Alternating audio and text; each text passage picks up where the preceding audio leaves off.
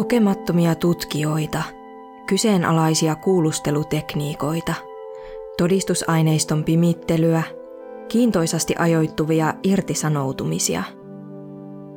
Niitä piisaa, kun 10 000 asukkaan pikkukaupungissa tapahtuu murha. Totuutta laiminlyödyn tutkinnan lomasta selvittelevät lopulta niin uhrin omaiset, amatöörietsivä kuin tutkiva journalistikin. Toteutuuko oikeus heidän avullaan?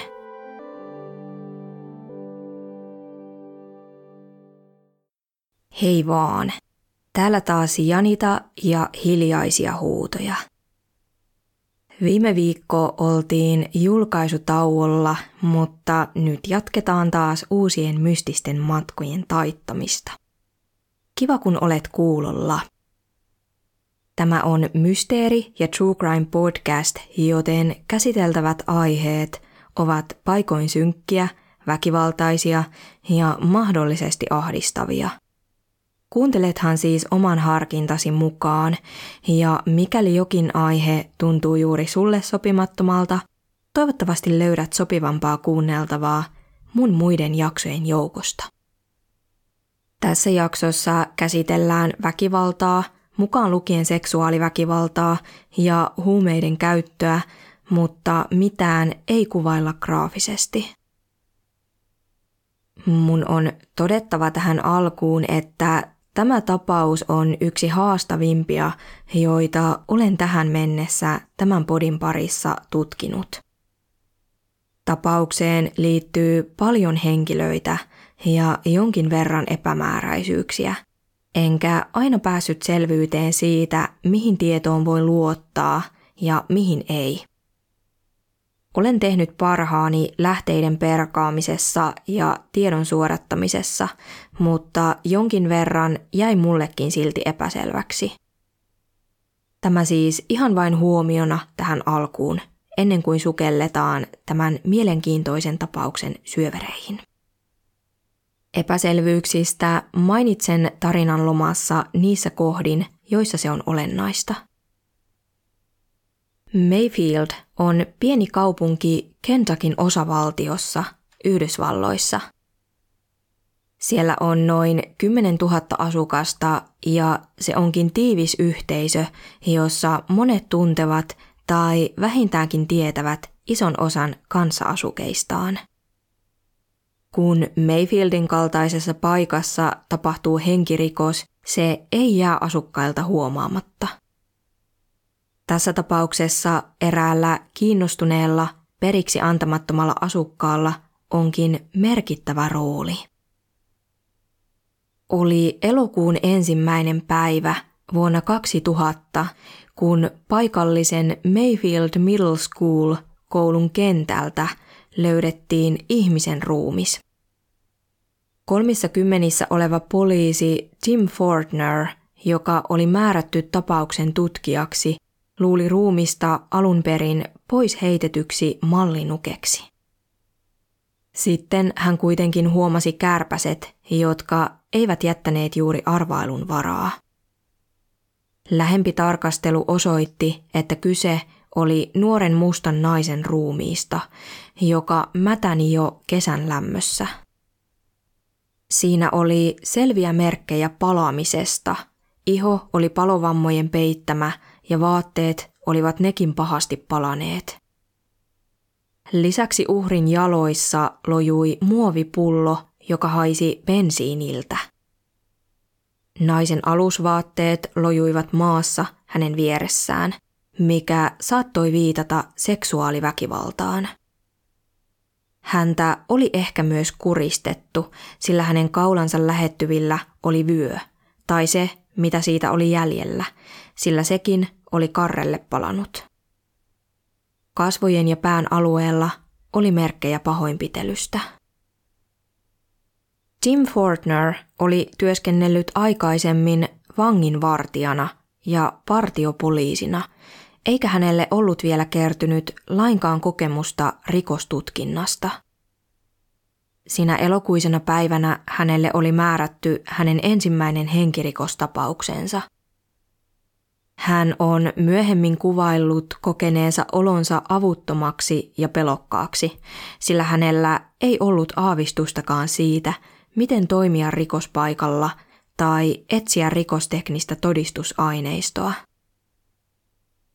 Tutkinta ei siis käynnistynyt parhaista mahdollisista lähtökohdista, mutta se kuitenkin eteni siihen pisteeseen, että uhri pystyttiin tunnistamaan. Hän oli Jessica Currin niminen nainen, joka oli syntynyt 29. marraskuuta 1981. Hän oli siis vasta 18-vuotias. Hänen vanhempansa olivat Jean ja Joe Currin. Perhe oli pienessä kaupungissa tunnettu, sillä Joe työskenteli Mayfieldin palopäällikkönä. Jessica itse oli nuoresta iästään huolimatta jo äiti, sillä hänellä oli pieni poika nimeltä Zion. Pojan isä ei ollut mukana perheen elämässä. Zion oli vasta muutaman kuukauden ikäinen ja Jessica oli rakastanut häntä syvästi. Jessican tulevaisuuden suunnitelmiin oli kuulunut opiskelemaan meneminen, sillä hän oli halunnut taata myös pojalleen hyvän koulutuksen ja elämän. Jessican oletettiin kuolleen heinäkuun lopussa. Suurimmassa osassa käyttämistäni lähteistä henkirikoksen kerrotaan tapahtuneen 29. heinäkuuta, eli siis lauantaina, ilta- tai yöaikaan. Pientä epämääräisyyttä ajankohtaan kuitenkin liittyy, ja erässäkin lähteessä puhutaan sekä lauantai-illasta että kolmannesta kymmenennestä päivästä, vaikka molemmat eivät voi pitää paikkaansa samaan aikaan. Toki voi argumentoida, että lauantai-illasta voidaan puhua vielä sittenkin, kun vuorokausi on jo kääntynyt sunnuntain puolelle. Hämäävää on luonnollisesti sekin, miten englannin kielen night voi periaatteessa tarkoittaa niin iltaa kuin yötäkin. Lukemani perusteella uskon kuitenkin henkirikoksen tapahtuneen lauantai-iltana 29. heinäkuuta tai sitä seuranneena yönä. Tovi vierähti siis joka tapauksessa siihen, kun ruumis lopulta löydettiin ensimmäinen elokuuta – Viimeinen henkilö, joka tiettävästi oli nähnyt Jessican elossa, oli hänen läheinen ystävänsä, nuori nainen nimeltä Vinisha Stubblefield. Vinishan mukaan ystävykset olivat viettäneet iltaa yhdessä ja pelanneet korttia. Jessicalle oli mahdollisesti tapahtunut jotain sinä aikana, kun hän oli kyseisenä iltana taittanut parin kilometrin matkan takaisin kotiinsa.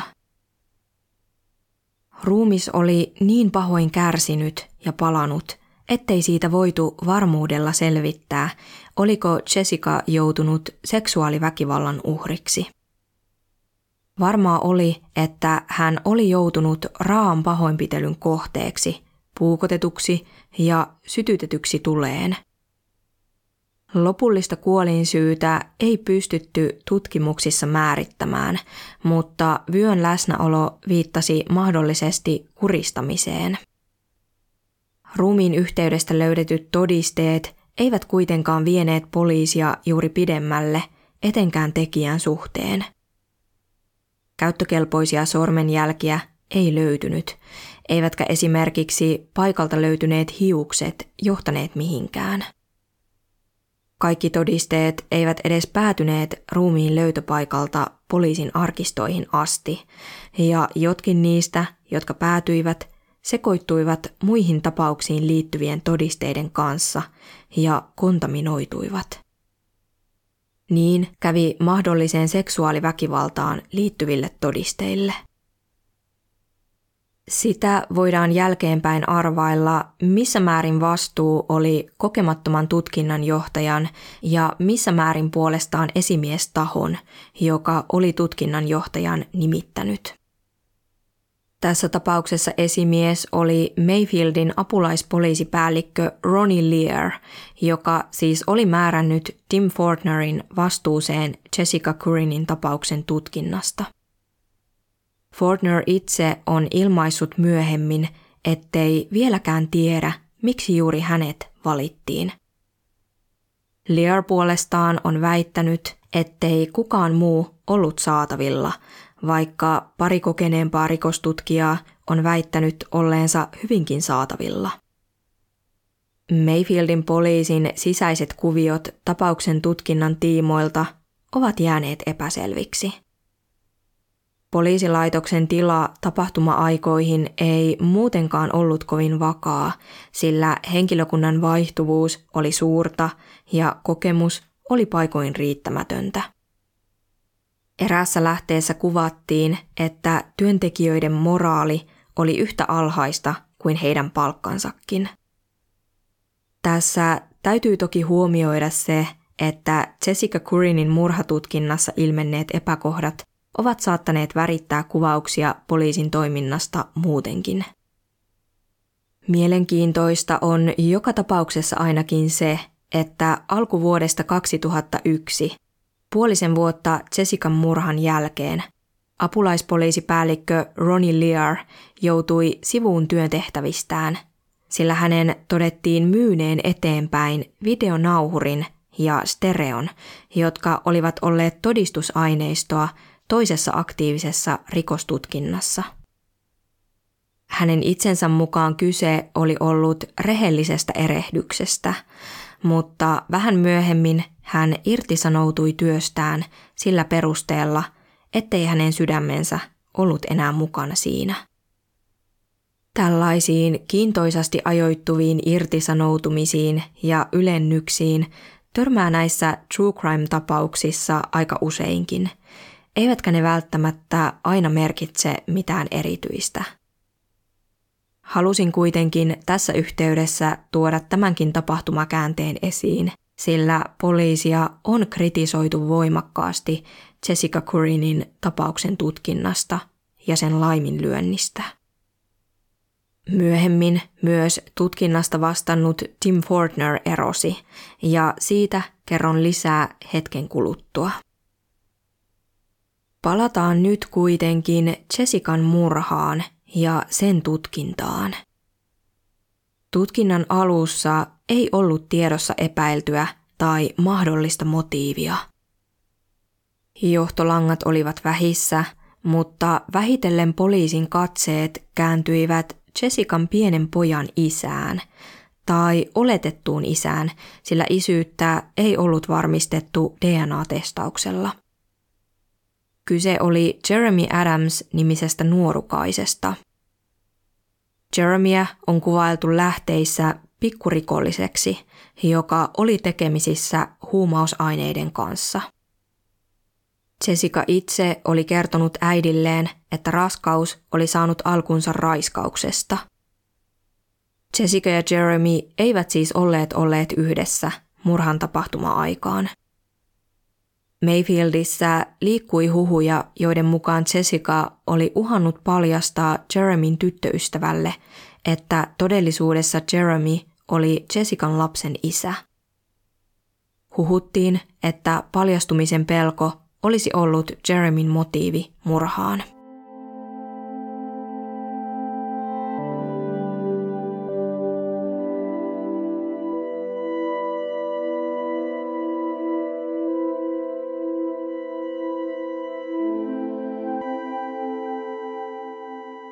Jessican murhan jälkeen Jeremy päätyi vankilaan huumausainerikoksesta.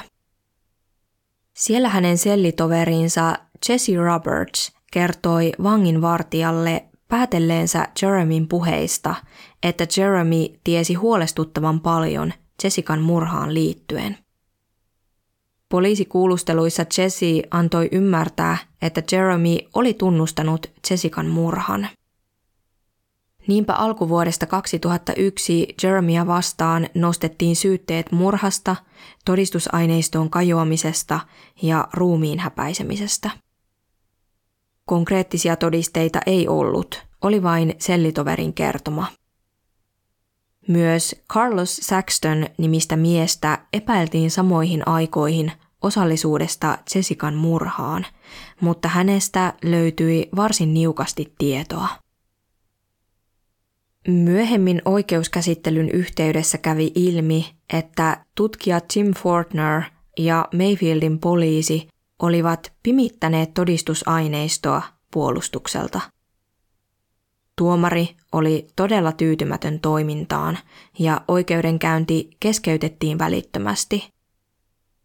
Jeremia vastaan ei ollut konkreettista näyttöä ja lisäksi sellitoverin kertoman taustalla piili huolestuttava tapahtumaketju. Nimittäin tutkija Tim Fortner oli käynyt vankilassa kuulustelemassa Jeremiä ja kuulusteluiden yhteydessä hän oli näyttänyt Jeremille valokuvia ruumiin löytöpaikalta.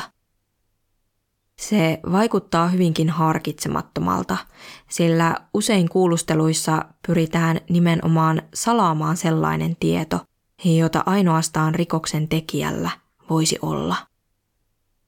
Se nimittäin tarjoaa tärkeän kuulusteluvaltin. Mikäli kuulusteltavasta saadaan irti jotain, mikä vihjaa hänen tietävän jotain tekijän näkökulmasta, se on hyödyllinen työkalu syyllisyyden arvioimisessa ja osoittamisessa. Jeremille oli kuitenkin suoraan annettu ensikäden tietoa ruumiin löytöpaikalta sen sijaan, että tieto olisi pyritty kalastamaan hänestä muilla keinoin. Niinpä yksityiskohdat, joita Jeremy oli sellikaverinsa mukaan murhasta kertonut, eivät olleetkaan enää niin raskauttavia kuin oli alun perin annettu ymmärtää. Teoria Jeremy Adamsista henkirikoksen tekijänä luhistui. Vaikka tutkintalinjaan oli satsattu, Tim Fortner oli kuitenkin itse asiassa selvitellyt itsenäisesti toistakin potentiaalista tutkintalinjaa. Mainitsin aiemmin, että viimeisen näköhavainnon Jessicasta oli tehnyt hänen ystävänsä Vinisha Stubblefield. Vinishan mukaan kaksikon tiet olivat eronneet, kun Jessica oli jatkanut kohti kotiaan. Tim Fortner oli kuitenkin kuullut eräältä Vinishan ystävältä toisenlaisen version illan tapahtumien kulusta. Kyseinen ystävä oli Victoria Caldwell. Victoria oli väittänyt Vinishan kertoneen autosta, jossa oli ollut kaksi mieshenkilöä. Vinisha itse oli noussut autoon ja niin oli myös Jessica, mutta Jessicalle ja muille matkustajille oli tullut riitaa, minkä seurauksena tiet olivat eronneet. Tim Fortner haastatteli lisäksi useita vuokralaisia, jotka olivat asuneet samassa kerrostalossa Jessican kanssa. Nämä kertoivat, että Vinisha Stubblefield mitä ilmeisimmin oli tiennyt, että Jessicaa oli kuristettu vyöllä ja puukotettu teräaseella jo ennen kuin kyseisiä tietoja oli julkaistu mediassa. Se antoi Fortnerille syyn epäillä, että Vinisha saattoi tietää murhasta jotain, mitä vain tekijä, todistaja tai tutkija voisi tietää. Niinpä muutamia viikkoja murhan jälkeen Vinishaa alettiin epäillä tutkinnan viivyttämisestä ja avunannosta murhaan. Pian Vinishan pidätyksen jälkeen Victoria Caldwell, joka oli vihjannut Vinishan mahdollisesta osallisuudesta, alkoi saada tappouhkauksia. Niissä vaadittiin, ettei Victoria todistaisi Vinishaa vastaan.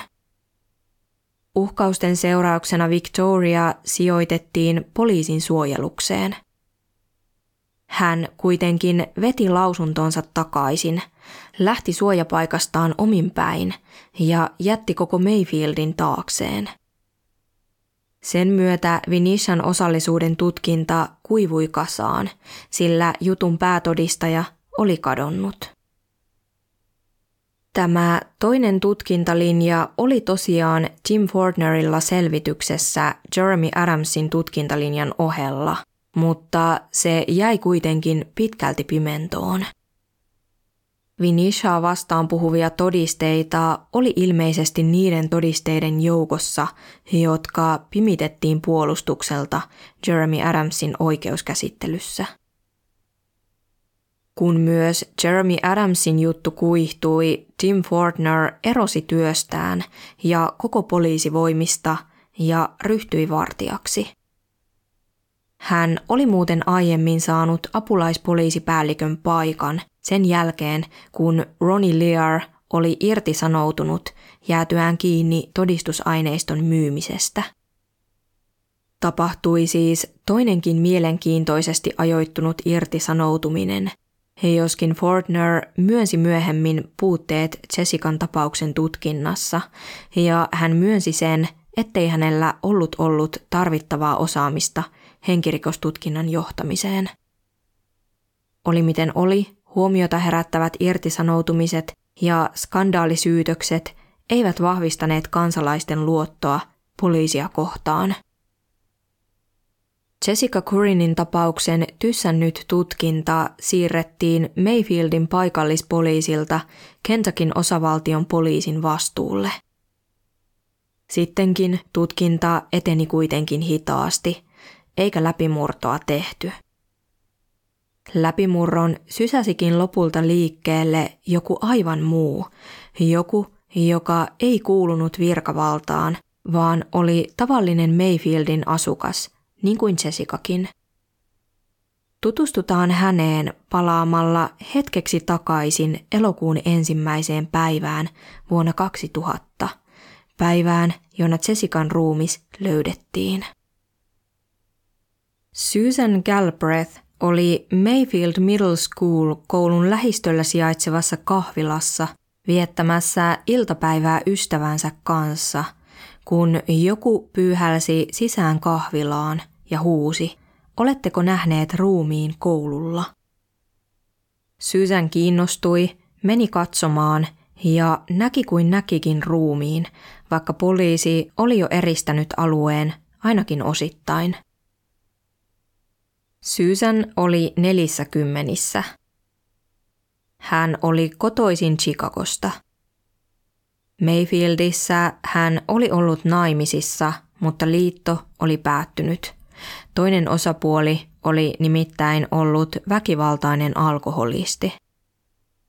Edellinen vuosi, eli vuosi 1999, oli ollut Susanille erityisen raskas sillä hän oli menettänyt sen aikana sekä veljensä että molemmat vanhempansa. Sinä elokuisena iltapäivänä, kun Susan näki ruumiin, hänen elämänsä oli tyhjyyden ja tarkoituksettomuuden vallassa. Tulevaisuus ei näyttänyt kovin valoisalta. Susanilla ei esimerkiksi ollut juuri koulutusta ja hän oli työkyvytön sairauden vuoksi. Ehkä juuri siksi hän koki jonkinlaisen henkilökohtaisen heräämisen saadessaan tietää julmasta henkirikoksesta. Hän kuvaili myöhemmin, että oli kuin hän olisi löytänyt tarkoituksensa Jessican kautta. Susan kiinnostui siis Jessican tapauksesta ja alkoi tutkia sitä itsenäisesti, vaikka tavallisena kansalaisena hänellä ei ollutkaan pääsyä kaikkiin tietoihin tai todisteisiin. Kun tutkintalinja Jeremy Adamsista kohtasi umpikujan ja tapauksen virallinen tutkinta sakkasi, Susan sai puolestaan lisää energiaa ja tarmoa. Hän otti yhteyttä vaikutusvaltaisiin ihmisiin ja vetosi esimerkiksi Oprah Winfreyhin saadakseen apua ja oikeutta Jessicalle. Lopulta hän kirjoitti sähköpostiviestin BBCn tutkivalle journalistille nimeltä Tom Mangold. BBC eli British Broadcasting Corporation on siis tunnettu yhdistyneessä kuningaskunnassa toimiva yleisradioyhtiö, jossa vuonna 1934 syntynyt Tom Mangold on tehnyt pitkän uran Panorama-dokumenttiohjelman parissa. Susan oli nähnyt Panorama-jaksoja paikallisesta kaapelitelevisiosta. Hän ei antanut eri mantereiden haitata, vaan pyysi Tom Mangoldia auttamaan Jessican murhan selvittämisessä. Oli vuosi 2004 ja murhasta oli kulunut liki neljä vuotta. Yhteydenotto oli Tomille yllätys, mutta hän kuitenkin kiinnostui tapauksesta ja lensi Yhdysvaltoihin perehtyäkseen siihen paremmin.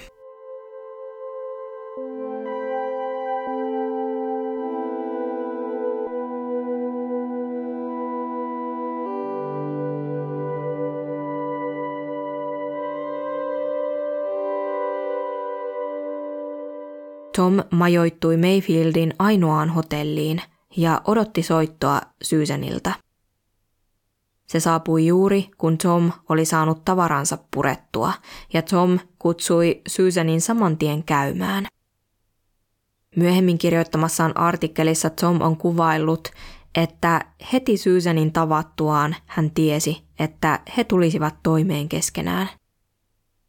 Parivaljakko oli erikoinen – Susan oli nelissä kymmenissä oleva lyhyt ja kipakka nainen ja Tom puolestaan 70-vuotias, pitkähkö ja harmaantunut mies, joka ontui hieman polvileikkauksen jäljiltä. Lisäksi Tomin brittiaksentti teki hänestä entistä eksoottisemman ilmestyksen Kentakissa, jossa myöskin on oma paikallinen puheenpartensa. Susan vei hotellitapaamiseen valtavan määrän dokumentteja, joita hänelle oli kertynyt sinä aikana, kun hän oli tutkinut Jessican murhaa. Kaksikko asettui Tomin hotellihuoneen työskentelytilaan ja Susan alkoi päivittää Tomia ajan tasalle tutkimuksistaan. Tomille valkeni pian, että vaikka Susanilta ei puuttunut intoa, Tällä oli kuitenkin vaikeuksia erottaa faktoja huhuista, juoruista ja olettamuksista. Tomilla, joka oli pitkän linjan tutkiva journalisti, oli toisenlainen ote ja erilaiset valmiudet. Oli selvää, että Susan tarvitsi pienen oppitunnin siitä, mikä todella on faktaa ja mihin voi luottaa. Sellaisen, jollaisen Tom itsekin oli uransa alussa saanut. Tom oli Kentuckyin laskeuduttuaan käynyt paikallisessa viinikaupassa ja ostanut sieltä valkoviiniä. Hän ja Susan olivat korkanneet viinin tapaamisensa alkajaisiksi ja he maistelivat sitä muovisista hammasharjamukeista samalla kun keskustelivat Jessican tapauksesta. Tomilla oli käytännönläheinen tapa teroittaa Susanille faktatiedon tärkeyttä. Hän nimittäin kommentoi, että viini oli mitä herkullisinta. Susan myötäili, mutta Tom haastoi hänet kysymällä, mistä Susan tiesi sen. Susan vastasi, että koska Tom oli juuri sanonut niin – Tom jatkoi tiedustelemalla, mistä Susan oikein tiesi, että Tom tiesi, mistä puhui. Susan vastasi olettaneensa Tomin tietävän, koska Tom vaikutti pitävän viinistä. Siihen termiin Tom tarttui, olettamiseen. Hän varoitti, ettei koskaan tulisi olettaa mitään eikä luottaa oletuksiin. Kaiken piti olla tuplasti varmistettua, testattua ja vielä uudelleenkin testattua. Sanojensa vakuudeksi Tom selitti, miksi viini todella oli hyvää ja mistä sen saattoi tietää. Piti lukea etiketti ja varmistua sen aitoudesta, haistaa korkkia, siemaista viiniä ja pyöritellä sitä suussa – Tomin valitsema viini oli laadukasta erityisesti, jos se oli peräisin Uudesta Seelannista ja siellä tietyltä alueelta. Siitä hetkestä lähtien Tomin ei enää tarvinnut pyytää Susanilta todisteita väitteiden tueksi, vaan Susan tiesi kerätä niitä ja tarjota ne pyytämättäkin. Niinpä erikoisesta parivaljakosta muodostui yhteen hiileen puhaltava tutkijatiimi, joka tutkivan journalismin ottein ryhtyi selvittämään, mitä Jessica Currinille oli tapahtunut. Mayfieldin pikkukaupunki näyttäytyi Tomin silmin surullisena, autioituneena paikkana. Sitä riepotteli työttömyys paikallisen renkaan valmistustehtaan sulkeuduttua, ja monet paikalliset kaupat olivat kuolleet jättimäisen Walmart-tavaratalon tieltä. Muukalaisena Tom sai kokea pikkukaupungin epäluuloisen puolen, kun hän vieraili vankilassa tapaamassa Jeremy Adamsia, Jessican lapsen oletettua isää, jota oli aiemmin syytetty Jessican murhasta. Tom pääsi sisään BBCn henkilökortilla, joka oli päässyt vanhentumaan. Kun Tom Jeremia puhutettuaan oli poistumassa vankilasta, vanginvartija huomautti vanhentuneesta henkilökortista ja uhkasi teljetä Tomin vankilaan Jeremin seuraksi, mikäli hän vielä näkisi tämän Mayfieldissä. Jeremy kiisti surmanneensa Jessican – hän kiisti myös raiskanneensa tämän, mutta myönsi olleensa yhdynnässä tämän kanssa ja olevansa todennäköisesti Zion pojan isä. Jessican vanhemmat olivat adoptoineet Zionin murhan jälkeen, eivätkä he halunneet testata lapsen isyyttä, sillä he eivät halunneet Jeremillä olevan mitään oikeuksia lapseen – Jeremy hän ei aiemminkaan ollut osallistunut lapsen elämään tai kasvatukseen millään tavalla. Mitä tulee Jeremyn sellitoverin Jesse Robertsin todistukseen, jonka perusteella Jeremyä aiemmin oli syytetty Jessican murhasta, Tom löysi mielenkiintoista tietoa. Tieto perustui videoituun haastatteluun, jossa poliisi keskusteli kyseisen sellitoverin kanssa. Tomin mukaan aivan videon alussa kuului, kuinka apulaispoliisipäällikkö Ronnie Lear solmi Jesse Robertsin kanssa sopimuksen siitä, että tämä siirrettäisiin toiseen vankilaan, lähemmäs perhettään, mikäli tämä auttaisi tuomitsemaan Jeremy Adamsin. Kyseistä videotallennetta ei kuitenkaan esitetty oikeudenkäynnissä puolustukselle, vaan se kuului pimitettyjen todisteiden joukkoon. Apulaispoliisipäällikkö Lear kertoi myöhemmin Tomille, ettei muistanut mitään minkäänlaisesta houkuttimesta tai sopimuksesta. Oli miten oli, alkoi vaikuttaa entistä enemmän siltä, että Jeremy Adams todella oli syytön murhaan. Vankilavierailun jälkeen Susan ja Tom menivät tapaamaan Jeremy Adamsin äitiä, Donaa. Susanin mukaan Donna tiesi kaikki paikalliset, ja jos tämä ei tiennyt jotain, tällä oli keinonsa saada se selville. Donna asui asuntovaunualueella kaupungin toisella laidalla – Kipakan vanginvartijan jälkeen Tom sai kokea toisenkin välähdyksen pikkukaupungin epäluulosta, kun hän kulki alueen halki Susanin kanssa. Tom saattoi tuntea silmäparien porautuvan takaraivoonsa. Tomin mukaan asukkaat olivat tatuoituja ja käyttivät nahkavaatteita ja jokaisella vaikutti olevan pitbull-koira – Paikka ei vaikuttanut sellaiselta, että vieraat otettaisiin siellä vastaan avosylin. Donakin Tom on kuvannut myöhemmin aavistuksen pelottavaksi. Tomin mukaan Donalla oli niin paksu Kentakin aksentti, että sillä olisi voinut sulattaa titaania. Se ja Tomin oma aksentti muodostivatkin vaikeasti ymmärrettävän yhtälön, jossa Susan joutui aluksi toimimaan molempien osapuolten tulkkina. Jeremy Adamsin äiti Donna osoittautui avoimeksi ja puheliaaksi ihmiseksi. Muutenkin suurin osa paikallisista suhtautui Tomiin lopulta suopeasti, ystävällisesti ja kunnioittavasti. Kenties pikkukaupungeilla on vain tapana lämmetä hieman hitaasti.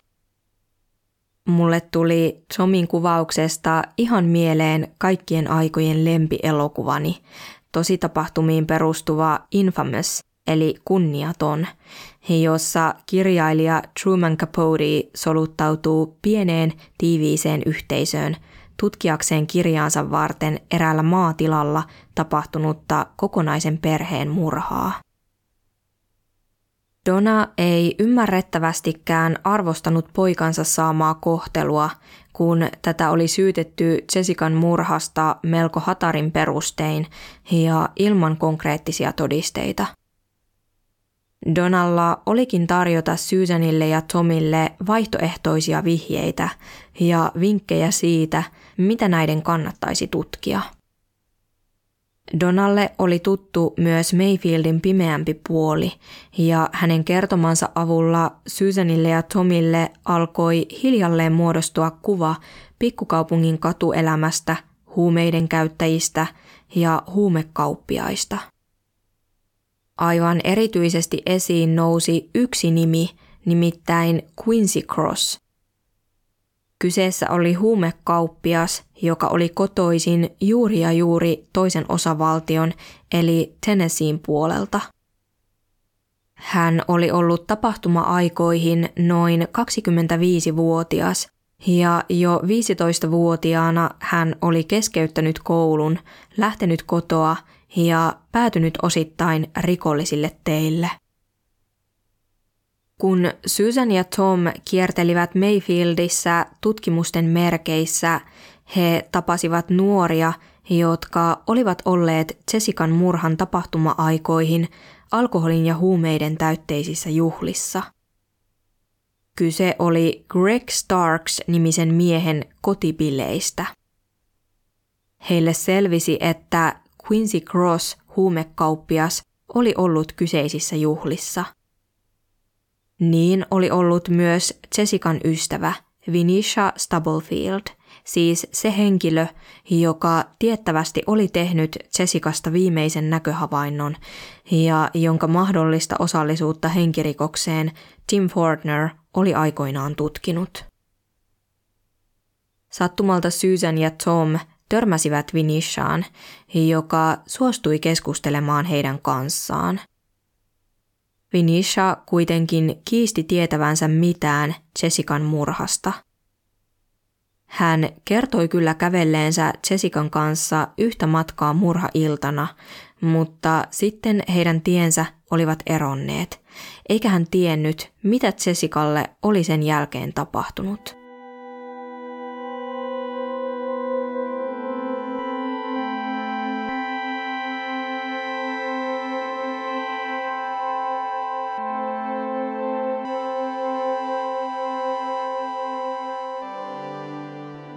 Vinishasta ei siis irronnut mitään. Tom ei ollut tyytyväinen keskustelun luonteeseen, sillä Susan oli käyttäytynyt Vinishaa kohtaan kärkkäästi ja syyttävästi. Tom katsoi, että Susanilla oli vielä opittavaa siitä, miten ihmisiä kannatti puhuttaa totuuden esiin savustamiseksi. Tomin mielestä hienovaraisuus, tahdikkuus ja viekkaus olivat avainasemassa, sillä kukaan ei koskaan tunnustanut mitään helposti tai nopeasti. Susan ja Tom riitelivät asiasta, Tomin mukaan ensimmäistä ja viimeistä kertaa. Susan ymmärsi pointin, aivan kuten hän aiemmin oli ymmärtänyt faktatiedon merkityksen. Sen jälkeen hän olikin lähestymisissään vähemmän suorasukainen ja hänen ja Tomin välinen yhteistyö alkoi sujua entistä jouhevammin. Vaikkei Vinisha ollut myöntänyt Susanille ja Tomille mitään, hän oli kuitenkin yhä keskeinen henkilö ja mielenkiinnon kohde. Samoin oli huumekauppias Quincy Cross. Juhlissa olleiden mukaan miehen käytös oli ollut huomiota herättävää – Susan onnistui saamaan käsiinsä lausunnon, jonka juhlien isäntä Greg Starks oli poliisille antanut, ja lisäksi raportin, jonka eräs apulaissheriffi oli kirjoittanut. Kurkistetaan seuraavaksi siihen, mitä niistä paljastui. Greg Starksin mukaan Quincy Cross toisteli juhlissa samaa asiaa uudestaan ja uudestaan, nimittäin haluaan löytää naisia.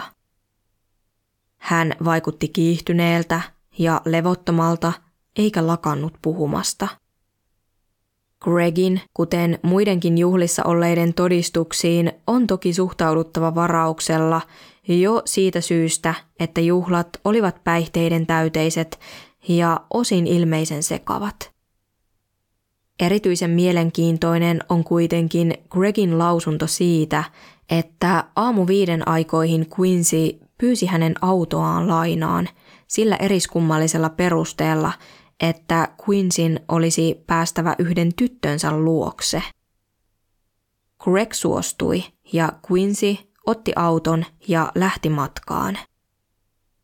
Quinsin liikkeet sen jälkeen jäivät hämärän peittoon, mutta myöhemmin, hieman ennen aamu kahdeksaa, apulaisheriffi Mike Perkins kiinnitti huomiota autoon kuljettajineen, sillä auto oli hajonnut tien päälle. Perkins pani merkille, että kuljettaja eli Quincy lemusi bensiiniltä, eikä tämän housuissa ollut vyötä, minkä seurauksena tämä joutui jatkuvasti nostelemaan housujaan käsin. Auton takapenkiltä Perkins huomasi bensiinikanisterin, josta auton omistaja myöhemmin kertoi, ettei se kuulunut hänelle, eikä se ollut ollut autossa silloin, kun hän oli lainannut ajoneuvon Quincylle. Quincy valehteli Perkinsille nimensä, syntymäaikansa ja henkilöturvatunnuksensa. Perkins päästi hänet kuitenkin palaamaan juhlapaikalle jalan. Siellä läpi yön kestäneet juhlat olivat yhä täydessä vauhdissa – Juhlien isännän Gregin huomio kiinnittyi niin ikään siihen, että Quincy haisi bensiiniltä, eikä tällä ollut enää vyötä, vaikka aiemmin juhlien aikana tämä oli leikkinyt vyöllään. Greg pani merkille myös sen, että pian Quinsin paluun jälkeen toinen mies nimeltä Austin Leach ilmaantui paikalle ja keskusteli Quinsin kanssa pitkään kuiskaten. Myöhemmin Quinsin menemään päästänyt apulaisheriffi ilmestyi hänkin juhlapaikalle ja pidätti Quinsin huumausaineiden hallussapidon takia. Nämä kaksi bileissä aamulla kuiskutellutta miestä, eli Quincy Cross ja Austin Leach, olivat olleet jossain määrin myös Jessican murhan alkuperäisen tutkijan Tim Fortnerin kiikarissa – Kumpaakin miestä oli ilmeisesti myös puhutettu murhan jälkeen, mutta mitään raskauttavaa ei ollut ilmennyt.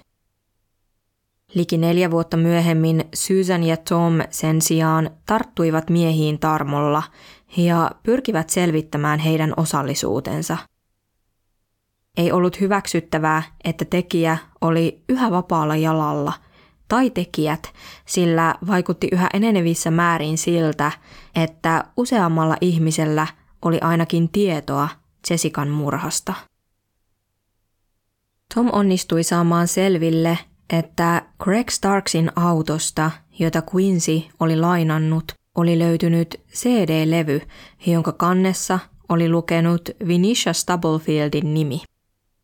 Muistutuksena jälleen, että kyse on siis Jessica Curinin ystävästä, joka oli viettänyt Jessican kanssa aikaa murhailtana. Tom tiedusteli Vinishalta, miten tämän nimellä varustettu CD-levy oli oikein päätynyt autoon. En ole varma, tapahtuiko tiedustelu samalla kertaa, kun Tom ja Susan sattumalta törmäsivät Vinishaan kaupungilla – vai jossakin toisessa yhteydessä, mutta joka tapauksessa Vinisha ei osannut sanoa, mikä CD-levyn tarina oli. Tom esitti sellaisen mahdollisuuden, että Vinisha olisi lainannut levyn Jessicalle, ja siten levyn päätyminen autoon olisi saattanut merkitä sitä, että Jessicakin oli jossain vaiheessa ollut autossa. Vinisha ei uskonut siihen, mutta ei hän toisaalta antanut mitään muutakaan selitystä levylle. Lisäksi Tomin onnistui selvittää, että muuan baseball-maila, jota juhlien isäntä Greg Starks tavallisesti säilytti auton istuimen alla rattiraivo-ongelmiensa takia, oli kadonnut silloin, kun Quincy oli lainannut autoa. Oli siis mahdollista, että Jessica oli pahoinpidelty kyseisellä astalolla. Kahden viikon uutteran tutkinnan ja yhteistyön jälkeen Susan ja Tom kokivat viimein, että heillä oli tarpeeksi todisteita ainakin Quincy Crossin osallisuudesta. He veivät todisteensa Kentakin osavaltion poliisille, joka oli ottanut Jessican murhatutkinnan haltuunsa sen jälkeen, kun se ei ollut enää edennyt Mayfieldin poliisin käsissä. Sekä Susanilla että Tomilla oli pahaenteinen tunne siitä, ettei heidän kova työnsä välttämättä vieläkään kantaisi hedelmää, mutta muitakaan vaihtoehtoja ei juuri ollut. Lopulta Susan ja Tom hyvästelivät toisensa ja Tom lensi takaisin Atlantin toiselle puolen. Susan piti Tomin ajan tasalla tutkinnasta ja Tom puolestaan osallistui etänä minkä pystyi. Tomin mukaan yhteistyö sujui yhtä hyvin kuin ennenkin, vaikka välissä oli tuhansia kilometrejä. Viranomaistutkinta ei vaikuttanut etenevän ainakaan niin, että siitä olisi kantautunut mitään konkreettista Susanin tietoon. Jotain kuitenkin tapahtui, Nimittäin huumekauppias Quincy Cross vaikutti alkaneen väijyä Susania. Susan näki miehen kahdesti kotinsa liepeillä tarkkailemassa häntä. Susan kertoi Tomille aikovansa mennä Quinsin puheille ja kohdata tämän silmästä silmään. Tom oli kauhuissaan ideasta – ja käski Susania sen sijaan ilmoittamaan vaanimisesta osavaltion poliisille. Susan ei aluksi ollut suostua, mutta lopulta syntyi kompromissi, jossa poliisikin oli osallisena. Susan sattui tietämään Quincy Crossin serkun yhteisen ystävän kautta. Hän kertoi kyseiselle serkulle pienen valkoisen valheen – nimittäin sellaisen, että Tom Mangold oli kirjoittamassa kirjaa Jessican tapauksesta, ja sen puitteissa Quincyllä olisi mahdollisuus puhdistaa nimensä ja maineensa kaikista epäilyksistä. Susan väitti, että hän oli tekemässä tutkimustyötä kirjaa varten ja halusi haastatella Quincyä. Jos Quincy olikin aiemmin vaistonnut, että Susan oli hänen jäljillään, se ei estänyt häntä tarttumasta tilaisuuteen. Niinpä tapaaminen järjestettiin Quinsin serkun luokse. Osavaltion poliisi oli mukana siten, että se varusti Susanin mikrofonilla ja jäi odottamaan kulman taakse siltä varalta, että Susan joutuisi ongelmiin ja tarvitsisi apua. Suunnitelma pantiin täytäntöön helmikuussa vuonna 2005. Kun Susan saapui Quincy Crossin serkun luokse, Quincy odotti häntä siellä yksin. Susan kertoi myöhemmin odottaneensa kohtaavansa kova naaman, mutta hän yllättyi siitä, miten ystävällinen Quincy oli. Jokin kuitenkin selvästi sai tämän tolaltaan, sillä aina kun Susan johdatti keskustelun Jessican ruumiiseen, Quincy kiihtyi ja alkoi ravata ympäri huonetta. Lisäksi Quincy tivasi Susanilta, olivatko tutkijat löytäneet DNAta Jessican ruumiin luona olleesta bensiinipullosta. Susanin mielessä kirkkaana oli Somin opetus siitä, että kukaan ei koskaan tunnustanut omin päin, vaan parasta oli juonitella haastateltava paljastamaan jotain, mitä tämän ei olisi pitänyt paljastaa. Quincy tuli kuin tulikin lopulta paljastaneeksi jotain. Hän nimittäin kertoi Susanille tietävänsä tarkalleen, millainen vyö Jessican ruumiin yhteydestä oli löydetty. Hän osoitti mustaa, punottua vyötä, joka hänellä oli parhaillaan yllään. Silloin Susan tiesi saaneensa Quinsin kiinni. Ruumiin yhteydessä ollut vyö oli ollut juuri kyseisenlainen, mutta ei siinä vielä kaikki. Nimittäin vyön tuntomerkkejä ei ollut paljastettu julkisesti, ja Jessican ruumis oli ollut niin pahoin palanut, että vasta tarkemmissa tutkimuksissa oli pystytty erittelemään, millainen vyö kyseessä oli. Susanilla itsellään oli siitä tieto, sillä hän oli nähnyt poliisin asiakirjoja. Tapaaminen ja tärkeän tiedon saaminen edustivat Susanille riemuvoittoa, mutta Kentakin osavaltion poliisi ei vieläkään vakuuttunut. Viranomaisten arvion mukaan näyttö ei ollut riittävää, eikä konkreettisiin toimiin Quincy Crossia vastaan voitu ryhtyä. Niinpä Jessican tapaus oli jälleen vaarassa kylmetä. Susan ja Tom jatkoivat yhteydenpitoa ja taktiikoiden kehittelyä, mutta kahden yksityishenkilön keinot olivat hyvin rajalliset.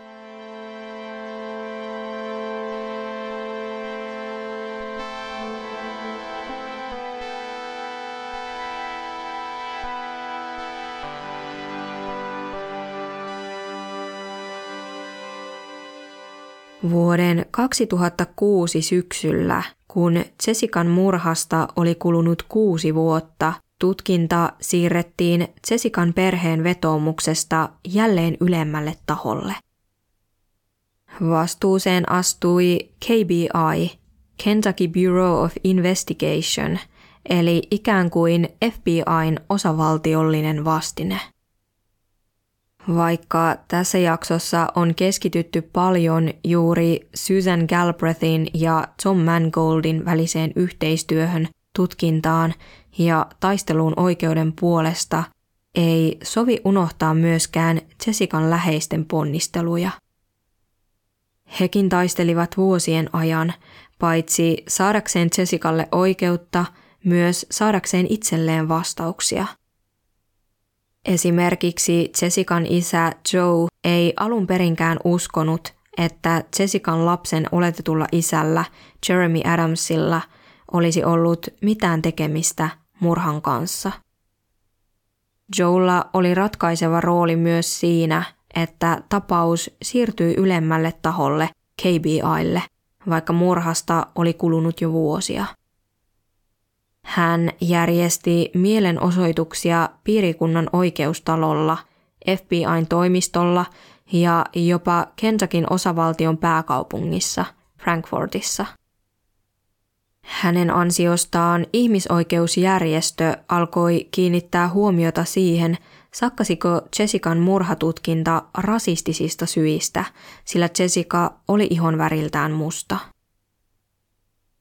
Niin ikään syksyllä 2006 Susan keksi perustaa Jessican tapaukselle omistetun verkkosivun, joka kantoi nimeä Justice for Jessica. Hän toivoi jonkun uuden todistajan astuvan esiin sen kautta, ja niin tapahtuikin puolisen vuotta myöhemmin, helmikuussa 2007. Esiin astunut todistaja ei tosin ollut kokonaan uusi, vaan hän oli puhunut poliisille jo alkuperäisen tutkinnan aikana. Kyseessä oli Victoria Caldwell, Vinisha Stubblefieldin ystävä, joka oli vihjannut poliisille Vinishan mahdollisesta yhteydestä henkirikokseen ja saanut sen jälkeen tappouhkauksia. Victoria oli siis kadonnut Mayfieldistä ja poliisin ulottuvilta, mutta yhtäkkiä hän ottikin yhteyttä Susaniin ja halusi puhua jostain, mikä oli painanut häntä jo vuosien ajan. Puhelinkeskustelussa Victoria tunnusti Susanille tietävänsä, mitä Jessicalle oli tapahtunut. Susan otti yhteyttä rikostutkija Bob O'Neilliin, joka vastasi tapauksen tutkinnasta KBIlla. Vihdoin oli toivoa siitä, että olosuhteet Jessican murhan ympärillä alkaisivat valottua. Victoria ei kertomansa mukaan ollut uskaltanut tulla esiin aiemmin, sillä hän oli pelännyt henkensä edestä. Victorian ystävä Vinisha Stubblefield astui hänkin lopulta uudestaan esiin, kun tapausta alettiin rakentaa. Selvisi, että molemmat naiset tiesivät kuin tiesivätkin jotain ja olivat halukkaita todistamaan Quincy Crossia vastaan – Lisäksi tapahtumiin liittyi useita muitakin henkilöitä. Victorian ja Vinishan tarinat erosivat toisistaan jonkin verran. Muistatte ehkä vielä sen, miten Vinisha oli aiemmin kertonut pelanneensa murhailtana korttia Jessica Curinin kanssa. Hän pitäytyi kertomassaan ja kertoi Jessican lähteneen lopulta kotiin – Vinisha oli kuitenkin jonkin ajan kuluttua päättänyt lähteä Jessican perään, ja silloin hän oli törmännyt autolla liikkuneeseen Quincy Crossiin, jonka hän oli tiennyt entuudestaan. Quincy oli ottanut Vinishan kyytiin ja lopulta myös Jessican. Victoria puolestaan kertoi, että Vinisha ja Jessica olivat olleet hänen luonaan kun Quincy Cross oli saapunut autolla ja ottanut kolmikon kyytiin.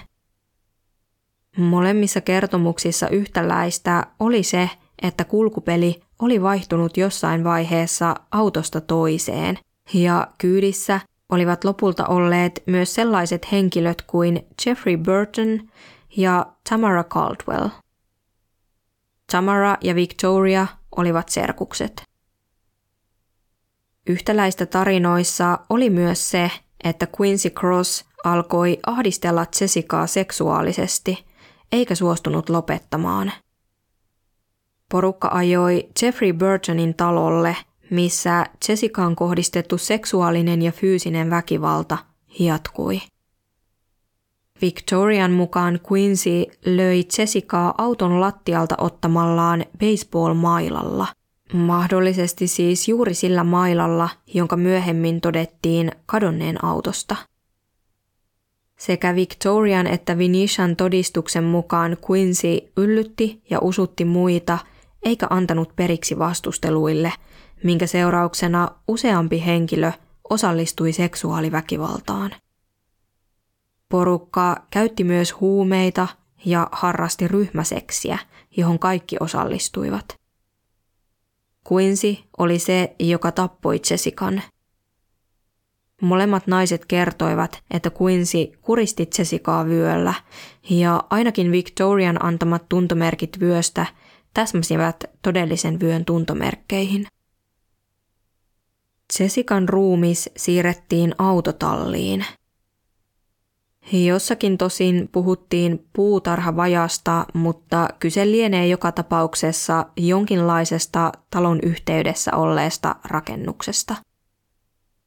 Ruumista pidettiin aluksi siellä, mutta sitten se käytiin viemässä Mayfield Middle Schoolin kentälle ja se sytytettiin tuleen – Victorian ja Vinishan kertomusten mukaan ruumiin hävityksessä olivat mukana myös sellaiset henkilöt kuin Austin Leach ja Isaac Benjamin.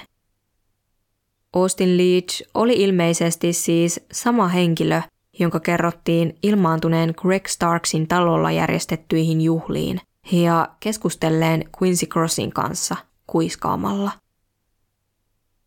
Mitä tulee itse juhliin, mulle jäi aikajana ja osin sijaintikin hieman hämäräksi.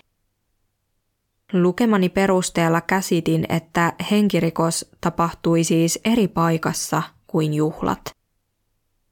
Lähdemateriaalina käyttämissäni Tom Mangoldin artikkeleissa on mainittu, että juhlat pidettiin niiden isännän Greg Starksin luona.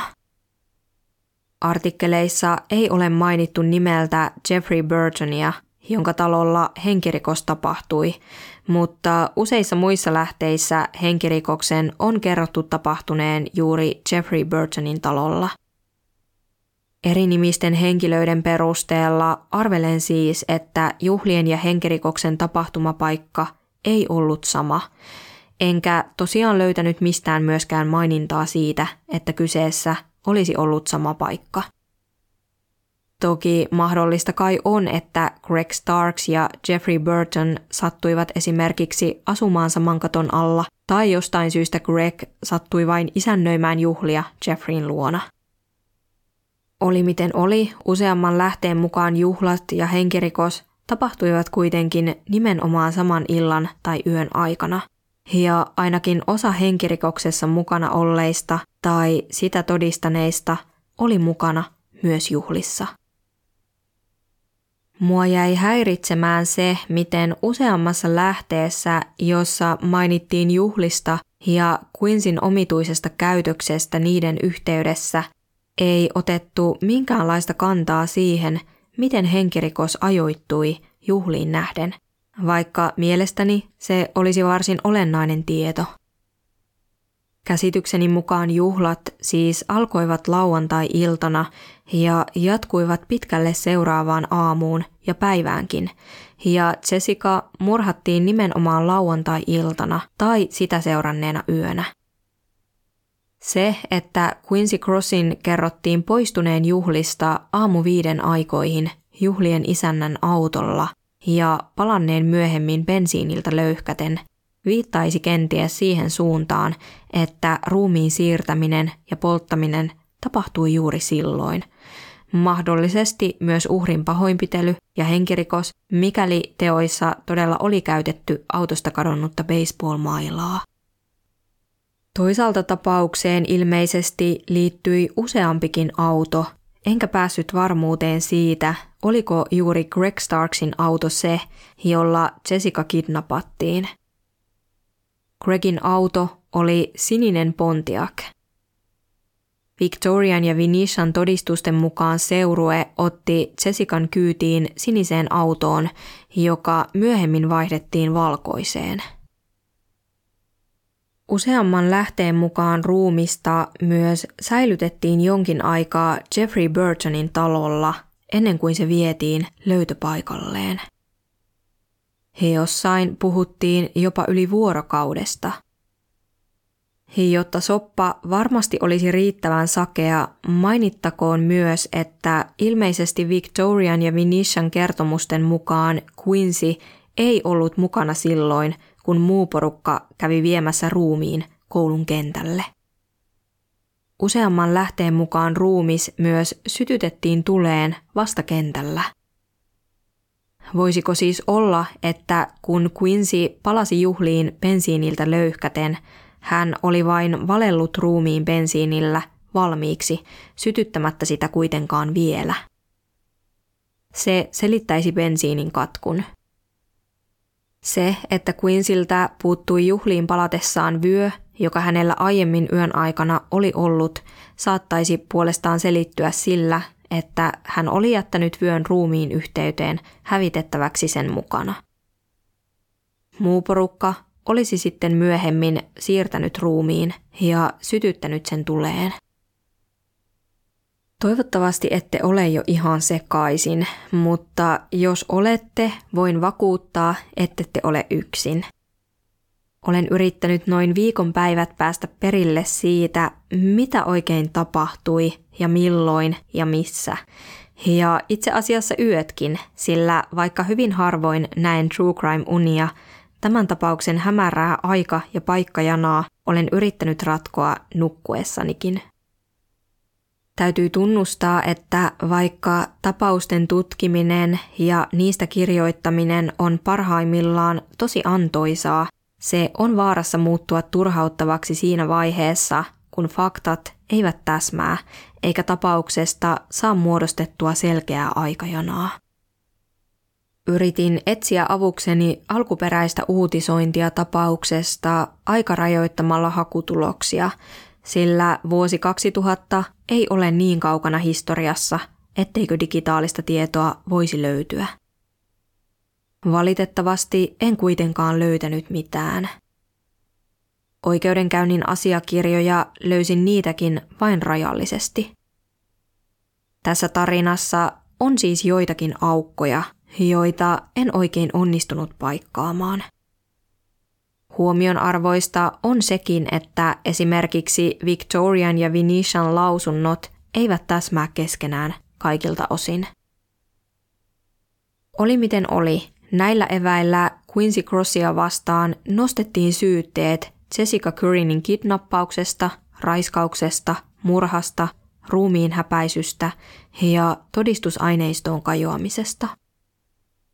Oikeudenkäynti käytiin vuonna 2008 ja se siirrettiin toiseen piirikuntaan siksi, että tapaus oli saanut paikallisesti huomattavaa julkisuutta. Mitä vähemmän valamiehistö tietää tapauksesta etukäteen, sitä paremmat edellytykset on reilulle oikeudenkäynnille.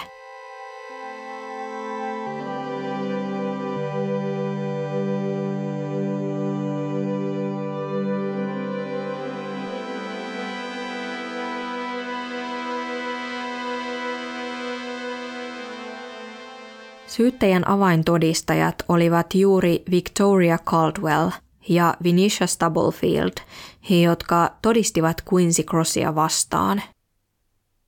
Syyttäjä Barbara Whaley painotti sitä, miten Quincy Cross oli pitänyt tilannetta hallussaan, uhkailut kumpaakin naista, pakottanut nämä osallistumaan ruumiin hävittämiseen ja vaientanut nämä uhkailuillaan. Toisaalta Quinsin puolustusasianajaja Vince Justas huomautti, että Victorian ja Venetian todistukset olivat osin ristiriidassa keskenään, ja molemmat olivat myös toistuvasti valehdelleet tapaukseen liittyen. Hänen mukaansa valehtelijoita ei pitäisi uskoa, kun on kyse ihmishengestä.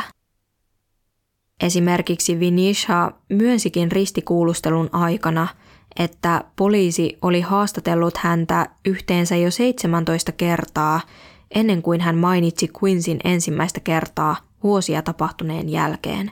Ja vyönkin hän mainitsi vasta oikeudenkäyntiä edeltäneenä vuonna, kun osavaltion poliisi kysyi siitä häneltä. Yhtenä todisteena oikeudenkäynnissä esitettiin Victoria Caldwellin päiväkirja – Siinä oli muun muassa merkintä, jossa luki vapaasti suomennettuna He löysivät ruumiin.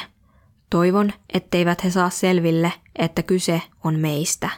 Kuu on kadonnut, eikä Jeff suostu puhumaan minulle.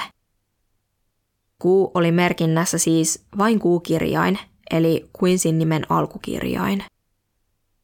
Puolustus kyseenalaisti merkintöjen ja koko päiväkirjan aitouden, sillä käsiala-asiantuntijan mukaan näytti siltä, että merkinnän kirjoittaja oli kirjoittanut päivämäärään aluksi vuoden 2001 ja korjannut sen myöhemmin oikeaan tapahtumavuoteen 2000. Asiantuntijan mukaan on yleistä, että ihmiset sekoittavat vuodet päivätessään tapahtumia jälkikäteen. Lisäksi salaisen palvelun johtava rikostekninen kemisti todisti, ettei löytänyt päiväkirjassa käytetylle musteelle vastinetta mistään musteesta, joka oli ollut kuluttajille saatavilla Yhdysvalloissa vuonna 2000.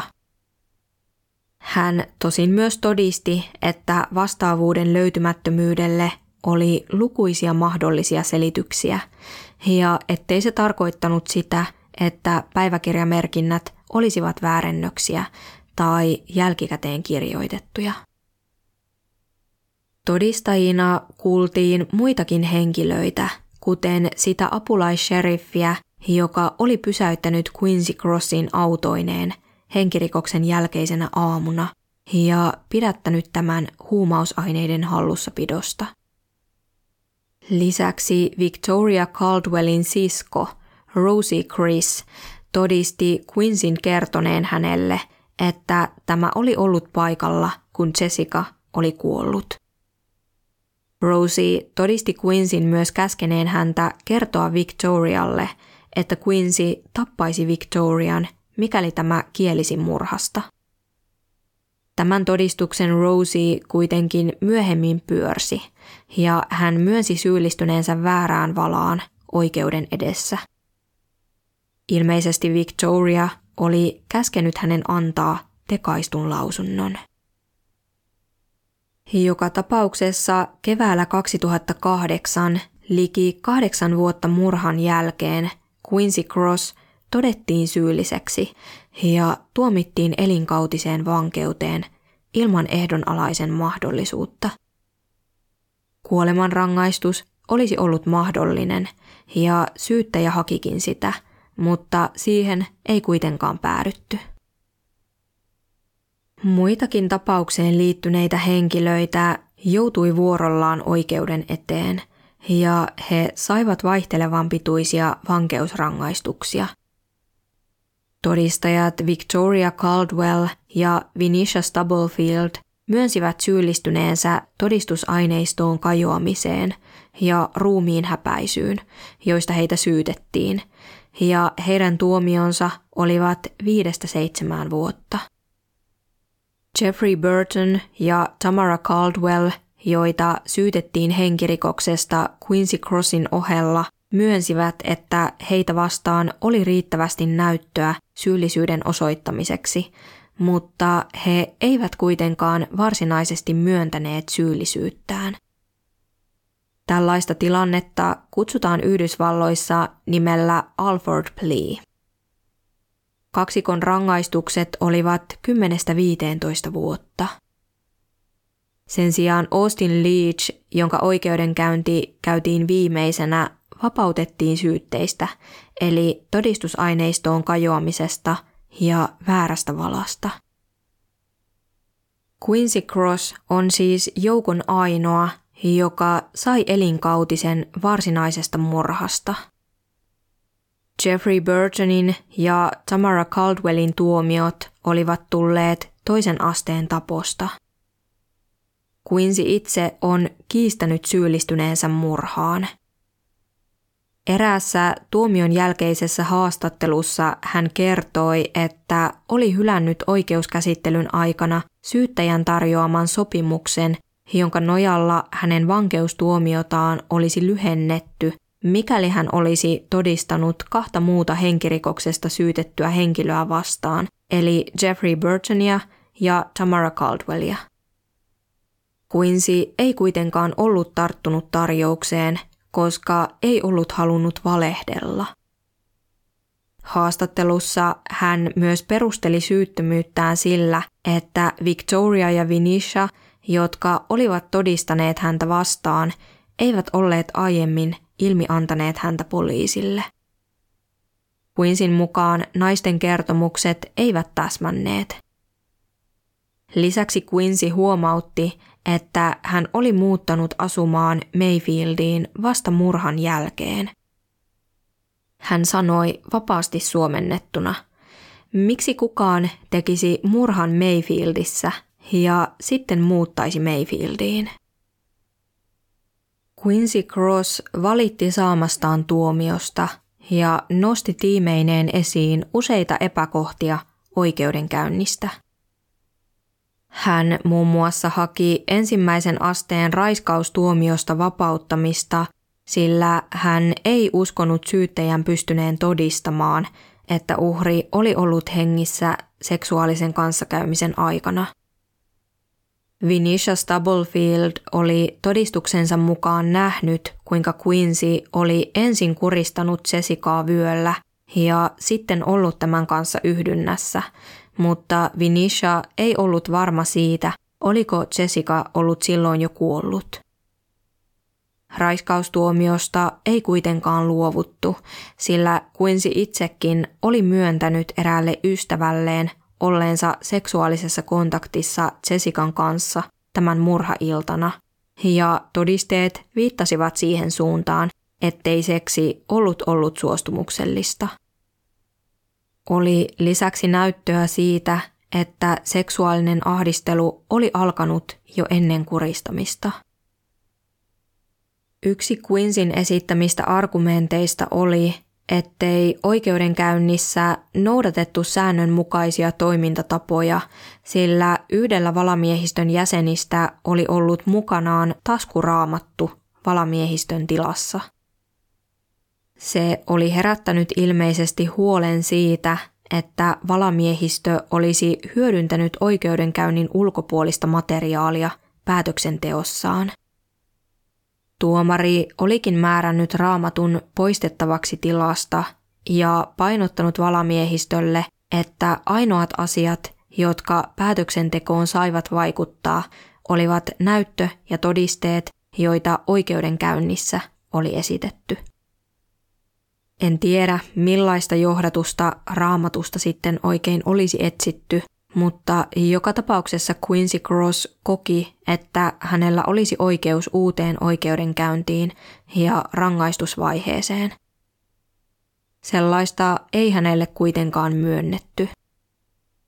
Valamiehistön katsottiin ymmärtäneen, ettei raamattua tullut käyttää todisteena tapauksessa. Vuonna 2016, kahdeksan vuotta tuomion jälkeen, Quincy haki uutta oikeudenkäyntiä perustaen hakemuksensa väitteisiin siitä, että syyttäjän kolme avaintodistajaa oli muuttanut lausuntojaan tai vetänyt niitä takaisin. Kyseiset todistajat olivat Victoria Caldwell, Vinisha Stubblefield ja Victorian sisko Rosie Chris.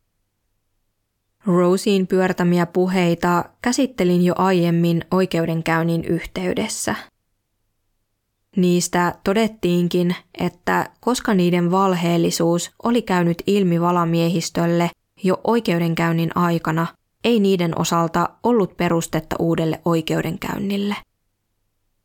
Myös Victorian ja Vinishan lausuntojen uskottavuus oli ollut laajasti esillä ja arvioinnin alaisena – jo oikeudenkäynnin aikana, ja valamiehistö oli ollut tietoinen siitä, että todistajat olivat aiemmin valehdelleet. Quincy kuitenkin esitti, että Victorian ja Vinishan todistuksissa oli ilmennyt muutoksia oikeudenkäynnin jälkeen. Ne perustuivat Innocence Project-järjestön aloittamaan tutkintaan Quincy Crossin tapauksesta – Innocence Project pyrkii siis vapauttamaan sellaisia tuomittuja, jotka ovat todellisuudessa syyttömiä, ja toimimaan siten oikeuden puolesta. Projektin tutkija, entinen poliisiviranomainen Dale Elliot katsoi, että Quinsin tapaus ansaitsi tarkemman silmäyksen, sillä viranomaiset olivat käyttäneet valtaansa hyväksi ja loukanneet Quinsin oikeuksia – saadakseen tuomion lankeamaan. Elliot uskoi Quinsin olleen kätevä poliittinen syntipukki, sillä Jessican murhan alkuperäinen tutkinta oli mennyt pieleen ja tapauksen ratkaisemiseksi oli ollut paineita. Jessican isä Joe Corin vakuuttui Dale Elliotin tutkimustyöstä ja alkoi itsekin epäillä, että murhasta oli tuomittu väärä henkilö – Tutkimustensa perusteella Dale Elliot laati vuonna 2012 valaehtoisen todistuksen, jossa kerrottiin Victoria Caldwellin muuttaneen todistustaan. Valaehtoinen todistus on siis kirjallinen todistus, jonka kirjoittaja vakuuttaa sen oikeellisuuden – Victoria oli kertonut, että häntä oli kiristetty ja hänet oli pakotettu tekemään yhteistyötä viranomaisten kanssa ja todistamaan valheellisesti. Hän oli saanut 40 000 dollarin rahapalkkion ja hänen laskujaan oli maksettu hänen puolestaan. Hänen lapsensa oli uhattu viedä häneltä, mikäli hän olisi kieltäytynyt auttamasta. Dale Elliot haastatteli tutkimustensa tiimoilta myös Vinisha Stubblefieldia.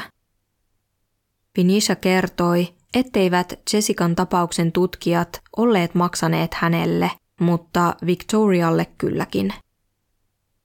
Lisäksi Vinisha kertoi, että tutkijat olivat kiristäneet häntä todistamaan tietyllä tapaa uhkailemalla häntä ja hänen äitiään.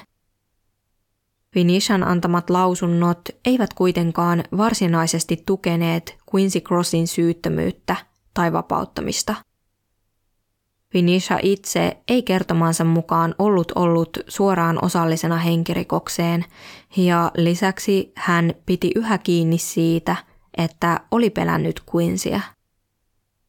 Niinpä Vinishan lausunnoilla ei ollut tarvittavaa painoarvoa.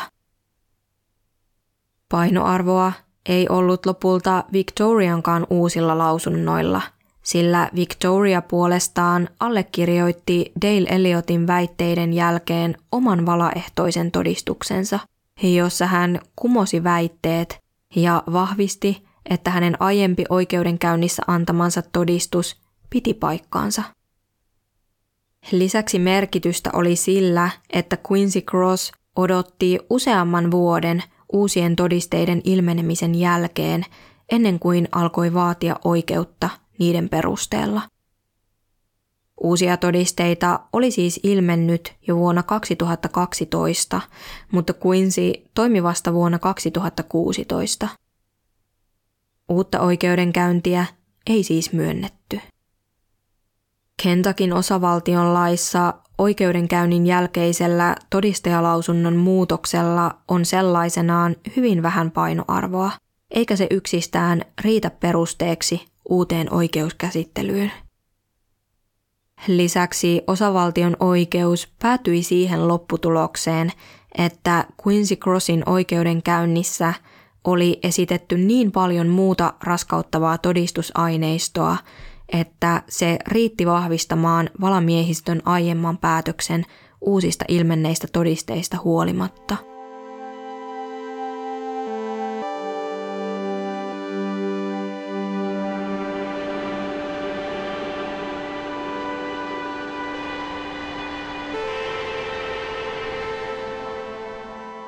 Vaikka oikeustoimet eivät ole tuottaneet tulosta, he jotkut uskovat yhä Queensin syyttömyyteen ja virheelliseen tuomioon. Asian puolesta on perustettu yhä tänäkin päivänä toiminnassa oleva verkkosivusto nimeltä Free Quincy Cross, jolle on koottu Queensin syyttömyyteen viittaavia seikkoja ja jolta löytyy myös linkki vetoomukseen, jonka avulla Quincy pyritään vapauttamaan. Vuonna 2013 julkaistussa haastattelussa Jessican tapausta tutkineet Susan Galbraith ja Tom Mangold kertoivat uskovansa, että Quincy Cross oli syyllinen ja hänen tuomionsa oli oikeudenmukainen. He kuitenkin myös ilmaisivat ymmärtävänsä niitä uhrin ja tuomittujen perheenjäseniä, jotka vaativat lisätutkimuksia ja etsivät yhä vastauksia. Heidän mielestään tapausta tutkineita viranomaisia ja Mayfieldin poliisiin kohdistettuja korruptiosyytöksiä pitäisi tutkia. Tom sanoi haastattelussa vapaasti suomennettuna, tutkinta oli sellainen farssi, että nöyrä mielipiteeni on, ettei se voinut olla vahinko. Mikäli on jokin pieni salaliittoteorian palanen, jonka voin allekirjoittaa, se on se, että jo ensimmäisenä päivänä tehtiin päätös, että tutkinta olisi viallinen, eikä johtaisi mihinkään. Ja juuri niin tapahtui. Täytyy myöntää, että tämä tapaus on kaiken kaikkiaan tosi sekaava ja siinä vaikuttaisi yhä olevan aukkoja – Mua jäi häiritsemään todistajien soutaminen ja huopaaminen ja jäin pureksimaan myös eroavaisuuksia heidän todistuksissaan. Mietin, voisivatko erot selittyä sillä, että murhailtana käytettiin päihteitä ja oikeudenkäyntien aikaan tapahtumista oli vierähtänyt jo vuosia. Ehkä muistikuvat eivät alun perinkään olleet olleet kovin selkeitä. Joka tapauksessa pidän väitteitä todistajien kiristämisestä ja lahjomisesta huolestuttavina, mikäli niissä on pienintäkään totuuspohjaa. Sitä en tiedä, onko niissä. Sen voinee tässä vaiheessa esittää jo faktana, että Victoria ja Vinisha ovat valehdelleet ja muuttaneet kertomuksiaan. On vaikea arvioida, miksi he ovat niin tehneet, mutta joka tapauksessa heidän luotettavuutensa todistajina on kärsinyt siitä. Mua mietityttää myös se, miten henkirikoksessa ja ruumiin hävittämisessä oli yhteensä mukana ainakin seitsemän henkilöä, mutta silti vyyhti alkoi purkautua vasta vuosien kuluttua tapahtuneesta. On helppoa järkeillä, että mitä useampi ihminen tietää jotain, sitä todennäköisempää on, että tieto vuotaa pian ulkopuolellekin. Tässä tapauksessa alkuvaiheen tutkinnan haparoinnilla mitä luultavimmin oli vaikutusta, mutta mua jäi silti mietityttämään se, tiedetäänkö vieläkään koko totuutta, erityisesti siitä, ketkä tekivät ja mitä. Uskon kyllä Quincy Crossin olleen osallisena murhaan. Hänen omituinen ja kiihtynyt käytöksensä, hänen raskauttavat puheensa, vyön häviäminen, bensiinin kanssa tekemisissä oleminen olisi ainakin aikamoinen sattumien suma, mikäli Quincy olisi kokonaan syytön.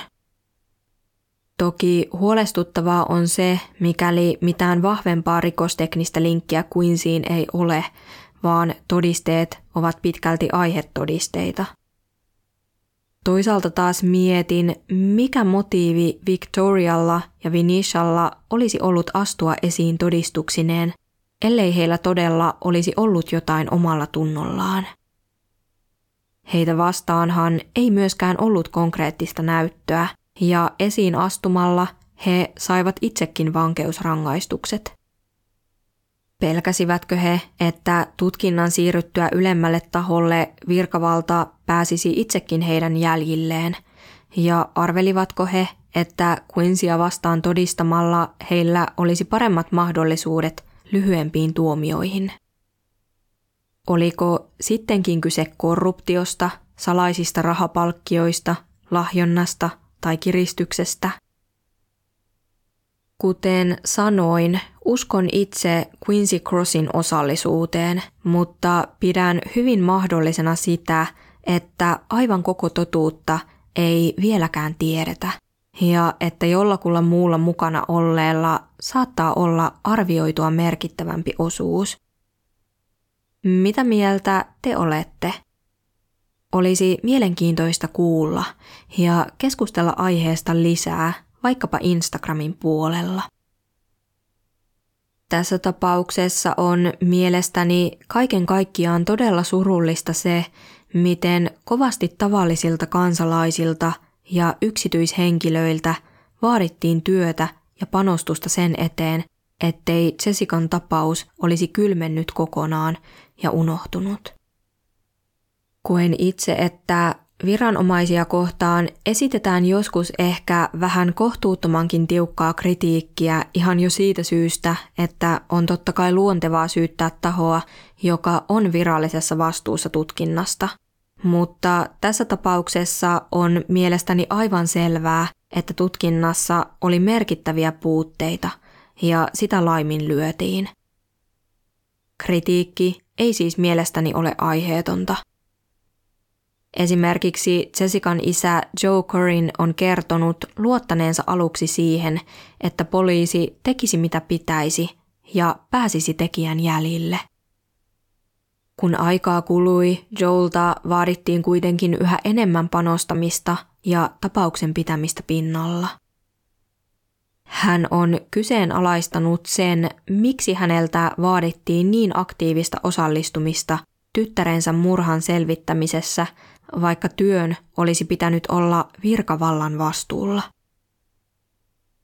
Mielenkiintoista ja ainutlaatuistakin on mielestäni se, että Susan Galbraith, Mayfieldin asukas, jolla ei ilmeisesti ollut minkäänlaista henkilökohtaista yhteyttä Jessicaan, otti tapauksen sydämelleen ja piti sitä pinnalla sitkeästi.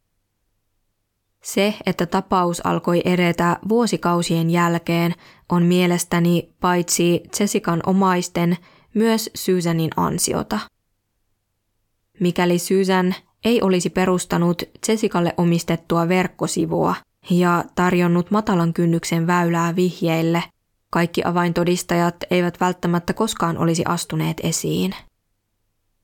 Siitä voidaan olla montaa mieltä, lankesiko murhatuomio lopulta oikealle henkilölle ja riittävällä näytöllä. Mutta mikäli Susan ei olisi aktiivisesti kampanjoinut Jessican tapauksen näkyvyyden ja selvittämisen puolesta, voi olla, ettei tapauksen tutkinta olisi koskaan kokenut uutta nostetta.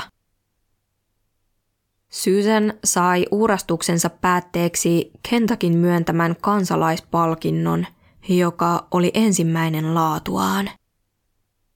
Se luovutettiin hänelle julkisen juhlatilaisuuden yhteydessä. Mayfieldissä hän ei kuitenkaan kohdannut kovin vuolaita kiitoksia – Harvat paikalliset osoittivat hänelle kiitollisuutta ja hän sai osakseen joitakin vihamielisiä sähköpostiviestejä ja blogikirjoituksia. Susan Galbraith ja Tom Mangold jatkoivat yhteydenpitoa ja pysyivät ystävinä vielä senkin jälkeen, kun kaikki tapaukseen liittyneet tuomiot oli langetettu. Tom kannusti Susania muuttamaan pois Mayfieldistä jonnekin, missä tämä voisi aloittaa puhtaalta pöydältä ja rakentaa elämänsä uudestaan. Hän pelkäsi Susanin vajoavan masennukseen, kun Jessican tapaus oli virallisesti selvitetty ja Susanilla ei enää ollut päämäärää, jota kohti pyrkiä. Susan noudattikin neuvoa ja muutti Mayfieldistä noin 50 kilometrin päässä sijaitsevaan suurempaan kaupunkiin. Hän alkoi etsiä töitä ja uutta suuntaa elämälleen. Valitettavasti Susan kuitenkin menehtyi vuonna 2018 vain 58 vuoden iässä. Tom kirjoitti hänestä seuraavanlaisen muistokirjoituksen, vapaasti suomennettuna – Rakas, ihmeellinen Susanini. Rohkea kollega, läheinen ystävä, suurella sydämellä varustettu nainen. Sinun läsnäolosi on riistetty meiltä, vaikka olit vielä niin nuori. Kiitos siitä, että teit kanssasi viettämästäni ajasta niin palkitsevan kokemuksen. Mitä tulee Jessica Currinin läheisiin, ainakin Quinsin oikeudenkäynnin aikaan Jessican vanhemmat olivat ainoat vanhemmat, jotka Jessican Zion-poika tunsi. Zion oli silloin kahdeksanvuotias ja kutsui Jessican vanhempia äidiksi ja isäksi. Zion oli ollut niin pieni Jessican kuollessa, ettei hänelle ollut jäänyt tästä muistikuvia – mutta hän oli perinnyt äitinsä silmät. Oikeudenkäynnin aikaan Jean ja Joe Currin eivät olleet vielä löytäneet sopivaa hetkeä kertoakseen totuuden pojalle. Jean kertoi silloin, että haluaisi Zionin vielä jonakin päivänä tietävän oikeasta äidistään, sillä Jessica oli rakastanut poikaa syvästi ja ollut hyvä äiti.